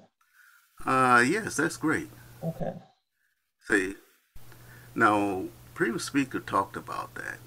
Uh, he's got a couple of scriptures there on the right, on the right-hand side. That's like Hebrews nine and thirteen through fourteen. Second Peter two and four and Jude six. Maybe we ought to pick that up. Okay, that's Hebrews. But wait a minute, maybe we shouldn't do it that way. Maybe we'll get mm-hmm. Psalms. Mm-hmm. I guess it's ninety and four and Second Peter three and eight. that probably would be better to start with. Okay, that's Psalms ninety and four. For a thousand years in thy sight art but as yesterday when it is past, and as a watch in the night. Yes. In Second Peter three and eight. Second Peter three and eight. Mm-hmm. But, beloved, be not ignorant of this one thing, that one day is with Yahweh as a thousand years, and a thousand now, years is one day. You're going to have to pause a little bit. What he's doing, he's talking about a prophecy. And this prophecy is, is coming to pass on time. See, now what I understand that the founder, and it took me a long time to see those things, and I had discussions with other ministers, that what he said, that there is an archetype, original pattern of the universe, and that was Yahweh Elohim. And then what he did, and we're talking about Moses' vision in fourteen ninety B B Y. Now, when we go through these things, you're going to pick up a lot of time periods and sequence that he's doing. And he's working with that. And he's working with that through the ages and dispensation. So we're dealing with this prophecy concerning Yahshua the Messiah. Now, there are time prophecies that we would talk about. One in particular, when we talk about the children of Israel coming out the land of Egypt into the wilderness of Sinai. Previous speakers talk about, because that principle that she talked about, the blood, the water, the spirit, and you can see that now when we look over here at what we may call the uh, uh, persecution plate, and it doesn't really matter. Any any one of these places, we looking at these three places, maybe I'll just say something about these three plates. One, she said there's a most holy place, there's a holy place, there's a court round about. See? And so we're talking about in the crucifixion, burial, resurrection plate, we're talking about a prophecy concerning the coming of the Yahshua the Messiah and how he's fulfilling the law and the prophets. In order to, and he's the sacrifice for the sins of the world. And he has to shed his atoning blood. All those things in the past were type and shadow. So we look at something. So we got him on a cross, and right there you see this circle around him. Now this happens to be green, but it, but in some places it's black. And when he's crucified, we talk about a certain period where the sun went down, you see, at noon, from noon to three. And the prophecy says concerning Yahshua, or concerning Elohim who brought about the creation, that one day with Yahweh is as a thousand years, and a thousand years is as one day. So he's fulfilling a prophecy, and this prophecy has to come to pass on time. Mm. So you got all these numbers that he talk about, and you're talking about a divine timetable. See, so that's what we're looking at. At his crucifixion, when he was nailed to the cross, uh, I want to come back to this chart, but we need to go back to the archetype original pattern of the universe chart. We listen we need to look in the court roundabout in the land of Egypt. See, if you can enlarge that and bring it up, because he's now what the founder did, now that made it simple for me. See, he painted these events on these charts, you understand, and he paints some divine timetables on here. Now what we're looking at here, we're looking at in this chart, we're kind of looking at the migratory pattern. And he puts that, we got the Israelites and Pharaoh in the land of Egypt. See, that's what we're looking at. We're looking at a Passover feast. Now, when you see that, you see a date there. Do you see that at the Passover feast on the left side that you just circled? It says fourteen ninety B B Y. And under that, it says the blood of the lamb, blood of the Paschal lamb. And that's the Passover that you're having down here in Egypt. Says Israelites in Egypt. This is a Passover. Right next to the word Egypt, because it's by the pattern, you see the word court roundabout. See, if we go over to the right, you see the blood of the Lamb of Yahweh. See, that's what we're talking. And then next to that, we have him nailed to the cross. See. And we have Friday, because the founder said he's going to tell us the days.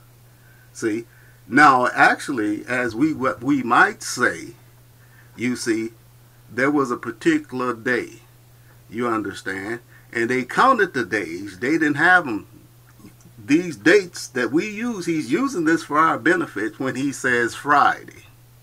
See? Then we're going to have, then over there we're going to have the burial. I don't see it, but he'll probably write Saturday there. And then when he resurrects, as we go across, very early in the morning, when the angel comes down and sits on the tomb, he's going to say Sunday. But the Jews had those days of the week that Moses saw in the creation at the top in his vision. He saw day one. He saw day two, day three, four, five, six, and the Sabbath day, Yahweh Elohim rested. But this is for our benefit that he wrote it that way. And you can also see Friday one thousand, then there would be Saturday two thousand, and when he resurrects very early in the morning, the three hundredth part of the day. So he's setting this thing up in this migratory pattern. He has Egypt being the court round about. He has the wilderness of Sinai being the holy place, and he has Canaan land, the most holy place. The Red Sea and the River Jordan established those veils in the tabernacle. And so he will repeat that. Now we'll look at the repetition again. See? See, now Yahshua is our Passover, that sacrifice for us. He's fulfilling the Passover. Now, that Passover that the children of Israel had in the land of Egypt was the only Passover. The rest of them was a memorial of that same Passover that they had to do every year. And it pointed out Yahshua the Messiah. So when we go back to our, and then you have this same principle. So if we covered this whole bottom of this chart, you will see the illustration that is all in black or darkness. Pretty much that's what it is. Even from now. Now let's go over to the to the left where we have the earth. See? Now it says B B Y four thousand, right? And then it also has uh Oh, uh, that's uh, at the bottom of that you have B B Y M fourteen ninety. See, well, what is he? He's establishing something there, and we'll see that repeated, as we said, right over there. We see that Noah's Ark, and we see the flood. Now it's surrounded by darkness or blackness. You understand? That's what we're looking at. There's a principle there that he's using in the court round about, as we refer to that. You know, the light was in the holy place, and and the darkness was in the court round about. You see, but there had to be light in the holy place at all time. Even as we follow that over, next to the tent on the pyramid, if you look at that, do you see a number? That's the tent. You see, that's two thousand five hundred twenty years. See, and what we'll do, we'll talk about the two thousand five hundred twenty years. Now, when we go through the genealogies from Mo, from Adam uh, to the vision on top of Mount Sinai, we will have two thousand five hundred thirteen years plus seven creative days. And that's what you're dealing with. Now, all of this that I'm referring to is in your textbooks, and these, these numbers are going to be repeated. Now, they're dealing with certain things that's got to happen or come to pass. See? So he may say, yeah. Now, four thousand, you see, you will have A M, and we'll say in some place you'll have A M, and you'll have before the birth of Yahshua. So you get those numbers counting down and counting up. For four thousand years from that, if we see in the top plate, we have four days, and on the fourth day, the physical sun, moon, and stars, see, was put into heavens for sign and for seasons. You understand? That's the fourth day of creation. You see that sun and that moon in the holy place. You understand? And you have the seasons in the court round about. We're looking at a pattern. We're looking at constant repetition, and we're also looking at those repetitions in those numbers. And also because the prophecy has to come to pass on time. So when we're talking about this prophecy coming to pass on time, we have a date.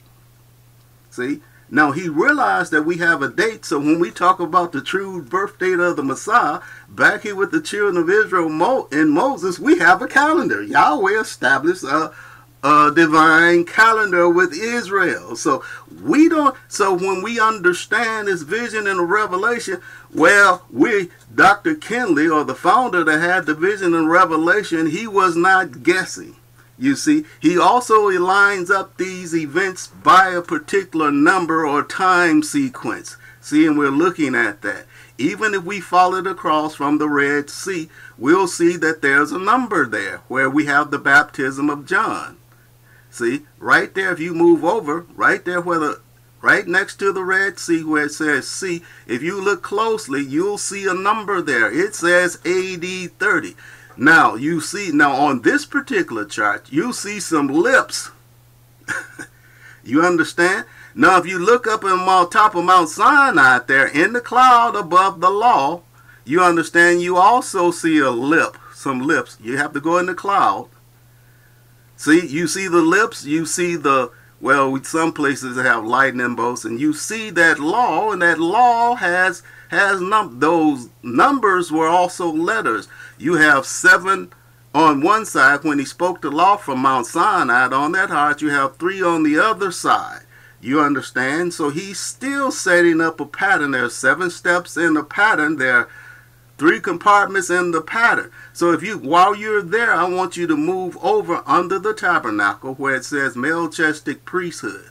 Come right across where it says Proverbs eight and twenty-two, where you see Yahweh Elohim. You have now. This is repeated. You have Melchizedek priesthood, Abrahamic promise, four hundred thirty years. Are you looking at, are you showing that? four hundred thirty years before the Mosaic law.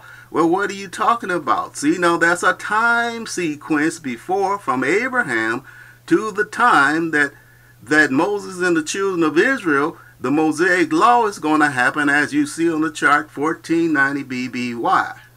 You understand? So he's dealing with these numbers, and he'll say that these things have to come to pass in some of the transcripts. You understand? Now, this is a research school. See? Now, I was like everybody else. When I came into this school, I didn't know where to go, what to read, how to research or do anything. They had to tell me what to do, where to go look, and where to review the things that they were talking about. Okay? So there are some things that we're looking at in this constant repetition. So we've picked up some things. We picked up, and if we go to the chart on the, well, let's, maybe we'll pick up a couple of other numbers while I'm looking at this chart when we go over here with Yahshua the Messiah. You understand here. You understand? And this is, yes, when he's fulfilling, now he's fulfilling on one side of that, he's instituting with Yahweh Elohim. When Moses and children goes up into the mountain, the three trips of Moses into the mountain, he sees the creation. You understand? On the, the Ten Commandment law first trip, there are more trips than that, but primary what we're talking about. The second trip, Moses goes up to Mount Sinai alone and by himself. Nobody sees that but Moses. You understand? And he sees those days of creation, Yahweh Elohim resting on the Sabbath day. And, the, and then they show the interior of this tabernacle. And for thirty-three more days, which Yahshua is going to fulfill, you know what I'm saying, he's going to learn how to construct this tabernacle. You understand? And then that's the twenty-fourth chapter, and then that. Now we talk about Moses entering into the mountain and that transfiguring before Moses. That's what we're looking at, a transfiguration. So even when we look over here, when Yahshua's fulfilling that, we got Yahshua, Peter, James, and well, we got Moses here, and we got John the Baptist or Elijah on the other side. Right there, that's Moses and Elijah. We have Peter, James, and John, like Aaron, Nadab, and Abihu.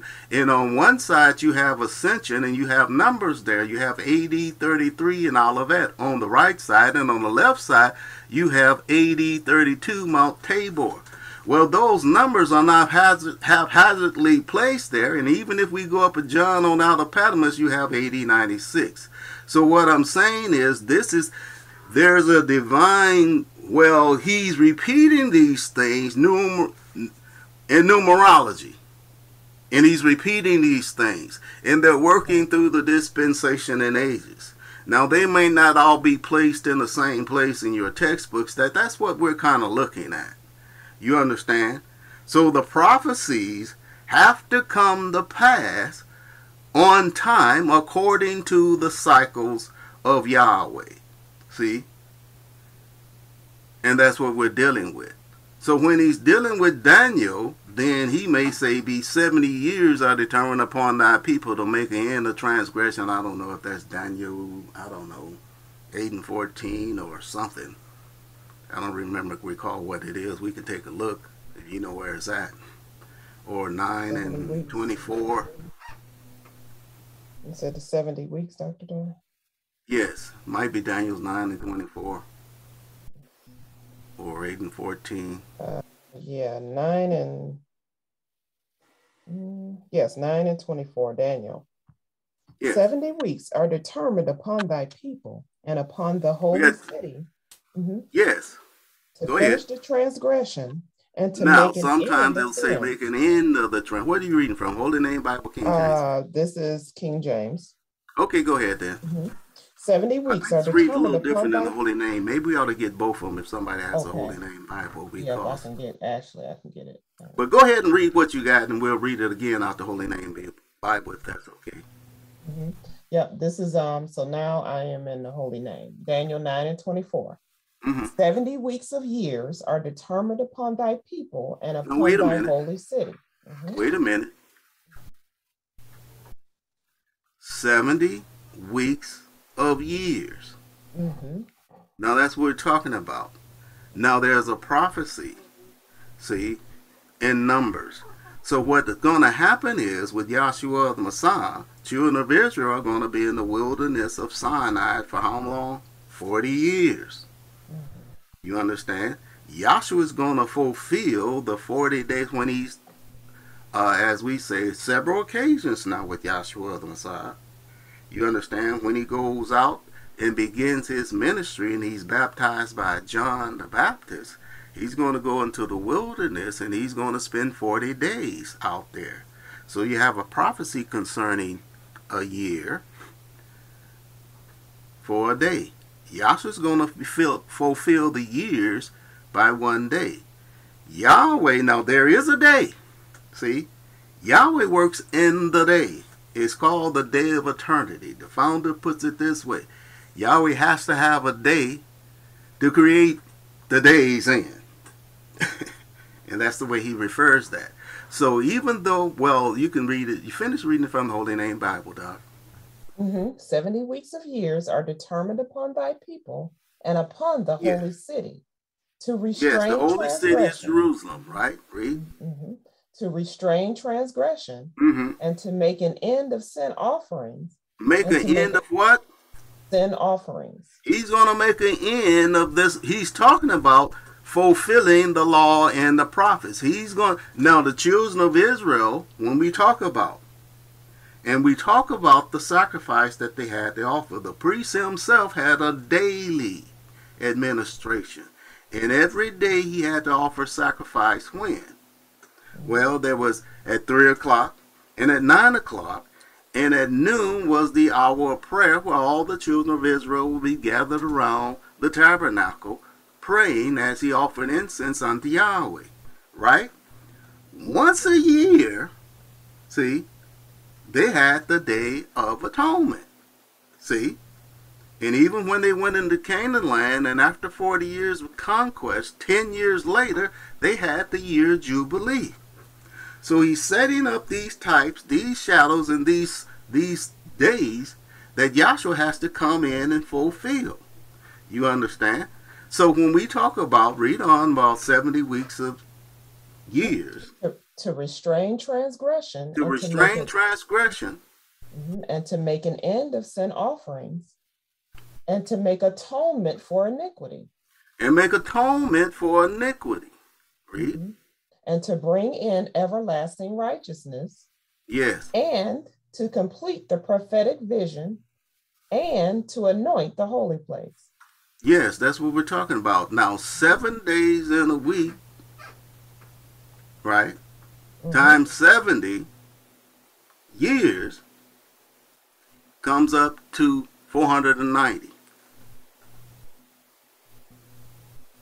And that's a cycle. Do you understand? And mm-hmm. so there's a cycle. Now, he's going to write it down in the book. Now, what he calls that, he says four hundred ninety years is a time, you understand, to dedicate a tabernacle or a temple. So he's going to set that up on a cycle. That cycle is going to be seven times seventy. See? So what we, what generally speaking, what's going to happen is, is this. When the children of Israel come out to Mount Sinai and they pitch that tabernacle, that's going to into between the tabernacle and the temple, and he makes it simple because he says the dedication of the temple on Mount Moriah is going to be on a four hundred ninety year cycle. Do we have anybody in the class that's four hundred ninety years old? No. See, see, because, you know, it's kind of like when you think about four hundred ninety years, you, we don't know people that live that long. That's a cycle. But he's dealing with Abraham and his seed. He's talking about a seed. That seed, true seed that he's talking about is Yahshua the Messiah. Yahshua the Messiah has to come into the world on time. See, and he's given us numbers to see that. See, and that's what we're dealing with. So like I'm saying, when we're looking at the transfiguration, which is fulfillment of Moses and the children of Israel coming into the mountain, and it also somewhere it talks about the seventy that were told, chosen. So we look at, on one side we have A D thirty-two, see, and he says that's the time of the transfiguration, you see. In A D thirty-three on the other side, on Mount of Olives, you understand, then Yahshua has to be crucified, buried, and resurrected. Even if we go up to, we look at the River Jordan, we talk about the children of Israel crossing the divided waters of the Red Sea, or in the river, not the Red Sea, the River Jordan, and what happened? Now, Moses dies. They get thirty days to prepare victuals. And that's in Joshua someplace or early in that part. And three days before they go through the divided waters of the Red Sea and enter into Canaan land. See, they're going to pitch that tabernacle on Mount Zion. And then you're going to have these kings. You're going to have uh, Saul, David, and Solomon. That's going to be one hundred twenty years, you see. And Solomon is going to pitch, going to fulfill or build that temple. One is temple on Mount Zion is like a man laying his body down. See, we compare that to the man in the tabernacle. And when we get to the temple, he says, all this David said, Yahweh made me understand. That's in Chronicles. I don't remember exactly where. It's like uh, twenty-eight and eighteen or something. And he says that's like a man sitting upon the throne, because he, David was sitting upon the throne, and he showed David by putting his hand upon him how to build the temple, and he passed that on to the son. Now, if David's the father, Yahweh's the father, Elohim or Yahshua the Messiah is the son, and Yahweh came, took on shape and form as Elohim, and it was Yahweh Elohim as the son that built the universal tabernacle. It's actually Yahweh, but you know what I'm saying. He passed that on to his son, but we're still looking at those divine time periods, and we're looking at those days, you understand, of the creation, and how Yahweh's fulfilling a certain thing, you see. So I don't know if you want to take a peek in the textbook or not. We can do that too. So that's what we're talking about. We're looking at now. Now, let's go back to the chart on the pattern or plan of salvation. We got some dates on there. I might not call all the dates on these charts. Like it says, A D ninety-six, John's on the Isle of Patmos, and he's there for a vision. But then we have, uh, what we look at, we look at this. We're looking at the Jews in the sanctuary, the holy place on the day of Pentecost. It gives us a date. You understand? It said a month. See? See, and he's, he's doing that for our benefit, associating with the calendar. It says June sixth, what? eighty thirty-three in the holy place, the holy on the day of Pentecost, the Jews received the Holy Spirit. That's also the beginning of the present kingdom age. You understand? And there's a time period. So even when we go through this thing, if we talk about the crucifixion, burial, resurrection of Yahshua the Messiah, what are we looking at? We're looking at this in fulfillment. We're looking at Yahshua crucified on a Friday. See, he's buried in Joseph's new tomb on the Sabbath day. See, because we're talking about the principle of blood, water, spirit, death, burial. He resurrects the three hundredth part of the day. And after he resurrects, all the sons that was in the dust of the earth arose after his resurrection. He says that's a vision. He, you know, he's got the scriptures there, Matthew twenty-seven and fifty-two and Ezekiel uh, seven and one through fourteen, talking about the dry bones, you know, the whole house of Israel. And they go into Jerusalem and seeing a many. But he has to tarry there because we're looking at a pattern. We're looking at the fourth step, or we're looking at the forty days he's going to spend there, because that's the pattern that we're looking at. And then he's going to ascend into the heavens. So we have some numbers there. You understand, after forty days on the Mount of Olives. He showed, now that was a repeat of what we saw on your uh, Elohim, the archetype original pattern chart, all the way to the day of Pentecost, which is the present kingdom age. So we're always looking at something. Now what we'll say about that, see, principally we say third day resurrection, right? That's what we'll say. We'll say forty, that's forty-three. He ascends into the heaven, and ten is fifty-three. You understand? So we're dealing with numbers, and that falls on June sixth. Now when we look at the Gentile conversion, if you see what I'm saying, that would be grafting in of the Gentiles right next to the persecution plate. You understand? So we go to the Gentile conversion, where you have Peter going to Cornelius' house. You see? Now that's a seven-year period. That's one week from that time period where we have Peter at Cornelius' house. Now what we pick up, so we pick up something there. And he's showing these things of what's going on. Now, when you look at the court roundabout of these two pictures, you understand there's some things that we are looking at very, very specifically. We're looking at this blood and water with a spirit through it, because they pierce Yahshua in the side.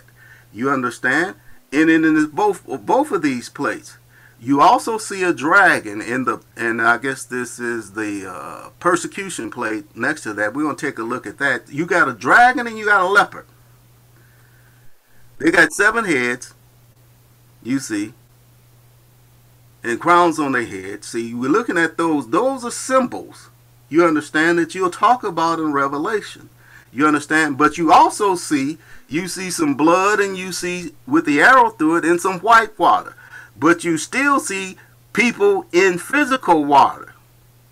See, we might talk about Philip and the Ethiopian eunuch, and it might be somebody else that baptized somebody there. Well, physical water baptism had been fulfilled, because now it's baptism of the Holy Spirit. The baptism of the Holy Spirit took place in the holy place, but they were still continuing the practice of water baptism. See, so that's why it's there. So you have your principle of blood, water, spirit. Now there's a change made when we get to the holy place. You see that dragon, you see that woman, you see that woman there? You see she's clothed in the sun? Now when you look back and you talk about Adam on the sixth day, which is a double day before he divided the sexes, that woman was in, in the first man Adam, and he divided the sexes. Now that woman is put back in the sun. The true sun is Yahshua the Messiah, or the true light of the world. So you get that confusion about, Doc Kenny calls it cosmic light, before the sun, moons, and stars are put in there. And the dragon stood before the woman. Same thing in the garden. After she, he divided the sexes, you have that satanic spirit, who is the dragon or the serpent that stood before the woman. He's going to devour her child as soon as it's born. Now this symbol here represents this woman clothed in the sun. Now, what are they? What is she impregnated with? Because we are the bride or the assembly of Yahshua the Messiah. What she's impregnated with is the gospel. See, And they're sent out two by two. That's why the Jews, you see, they preach the gospel. And for seven years, they're going to preach that to Jews and Jews only. See? So they're trying to snuff out the gospel as soon as it was born. You know, preaching that the cardinal ordinances had been fulfilled and nailed to the cross and moved out the way. But he has to graft in the Gentiles according to the Abrahamic promise. And that covenant is going to be one week, if you understand what I'm saying. Going to be one week. Now thirty-three and seven makes forty. And we picked that up in the holy place. We call that A D forty. See, now there are some other things that he's doing. He's doing with these time calculation. And you see that these things have to come to pass on time. That's what I'm talking about. Now, if I can say this, well, I don't know. Maybe we'll do that. See, now that next play that we talk about apostate church, well, there are certain things that have to be repeated with that too when we even deal with that. You understand? And we talk about the mark of the beast and six six six and how it falls on the Pope of Rome. And you also have to see that that color code is that his kingdom is full of darkness. I think there's Revelations, I don't know, something in ten. Can't read it, but sixteen and ten maybe. Yes, that's what it looks like. Revelation sixteen mm-hmm. and ten. And the fifth angel poured out his veil upon the seat of the beast, and his kingdom was full of boils, and they gnawed their tongues for pain. So what and, what book are you reading out of now, Doc? This is um, Holy Name. King James Version, I prefer. Oh, that's right. You're right. Okay. Let me grab that really quick. Sorry about that. Okay. Revelation sixteen and ten, out of the King James Version. And the yes. fifth angel poured out his veil upon the seat of the beast, and his kingdom mm-hmm. was full of darkness, and they gnawed their tongues for pain. Same thing. Now, if he if he's got the same mark that Pharaoh had on, if his kingdom, that's when you go to the Red Sea, you see a cloud of light on one side, you see darkness on the other side. You saw all that court roundabout down there at that time was surrounded by black darkness. You understand? Mm-hmm. And then what you pick up, you pick up Babylon. Go to the court roundabout of this plate. Mm-hmm.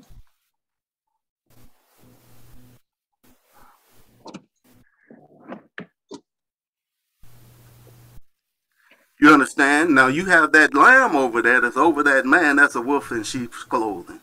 You understand? That woman, which represents the assembly or the body, she's a harlot, and she's riding upon the beast. That beast right there is symbolic of the Pope of Rome, if you know what I'm saying. And he's carrying the church or the woman. So if you understand any what usually happens is when they say the Pope dies or retires, the church is stopped. See, now he's that beast, and you pick up those same symbols on your Daniel's chart. Okay, now what I'd like to do, if you guys don't mind, I think we was like in volume four on page thirty-six, and we'll talk about that. We'll talk a little bit about what's going on there. If we can bring this, is that all right, Doctor Hamilton? You, you got five minutes. Okay. Oh, okay. Yeah. Well, we won't bring it up. Oh yeah, just bring it up anyway. I don't think I'll take too long to do this. I just want to make a few comments. I'll pull it up in my book if I have. If what I have what page out. Did you say? I'm sorry. Uh, I have to make a few. I'll just make a couple of. Doctor Dye, what page did you say? Uh, probably about.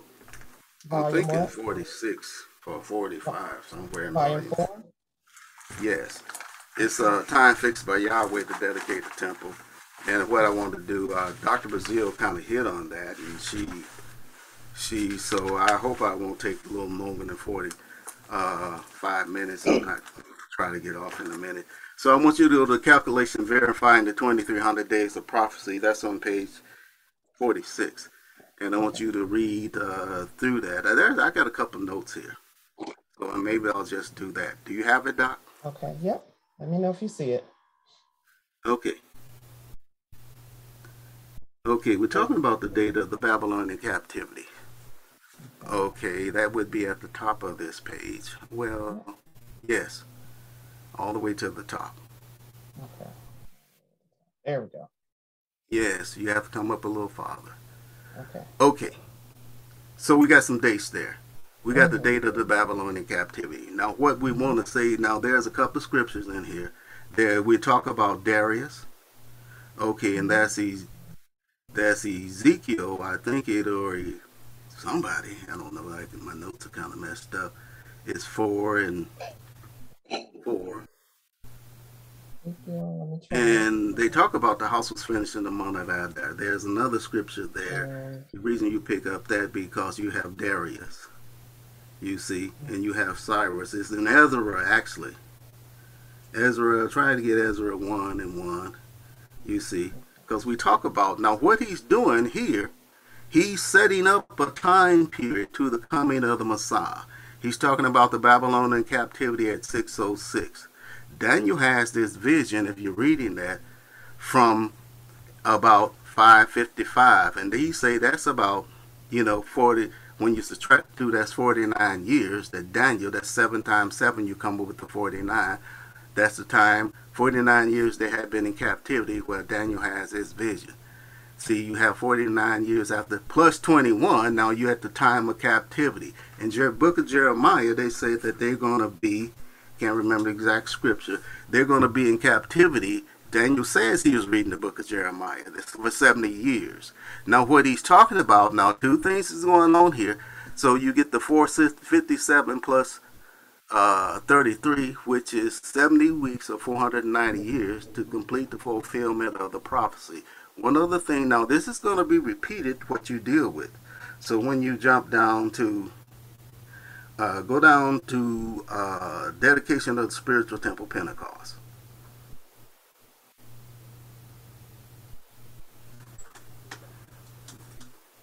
And just tell me my time is expired. Okay. Okay. Okay. So the dedication of the temple, you got thirty, A D thirty-three.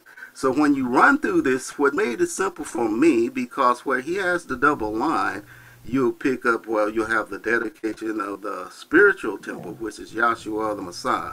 You have the tabernacle from Mount Sinai at fourteen ninety. You have the dedication of Solomon temple, one thousand. And five ten, the dedication of Zerubbabel's temple, you see. And then you come to the spiritual temple. He does not necessarily mention, well, there. That's what you're kind of looking at. So when you go down below that, you'll pick up uh, right there at five ten. See, I don't see it. Is it still on page forty-six, Doctor Barr? Yeah, I'm still on page forty-six. seventy weeks to build the walls. That's a prophecy concerning when they go to build the walls, they have trouble. See, and he talks about that prophecy. So that's why you got these different kings, Darius and Cyrus, who was of the Mede and Persia. You understand? You talk about the spiritual temple at, at Pentecost, right? And then you have the Edict of Artaxerxes, and that's Daniel nine and twenty-five, and Nehemiah two and one through five. And from Pentecost, you have the spiritual temple. So the spiritual temple really is the body of Yahshua, the Messiah. And that's what you're kind of, kind of dealing with right there. And it's a, it, it is a repeat. See, the walls are going to build, build, and... Well, I'm just going to stop there. Let's just all say hallelujah. I hope you got something out of my testimony or, or the things that Yahweh made me understood. But you need to just kind of work with these numbers and read through it and zero in on the four hundred ninety years, and you'll see how that's the time dedicating the temple. Let's all say hallelujah. Hallelujah. Hallelujah. Thank you, Doctor Darren. There's more information, so that's good. We want to once again thank all of our uh, visiting brethren, all our speakers. We really enjoyed you, and we do hope you all come back to study with us again.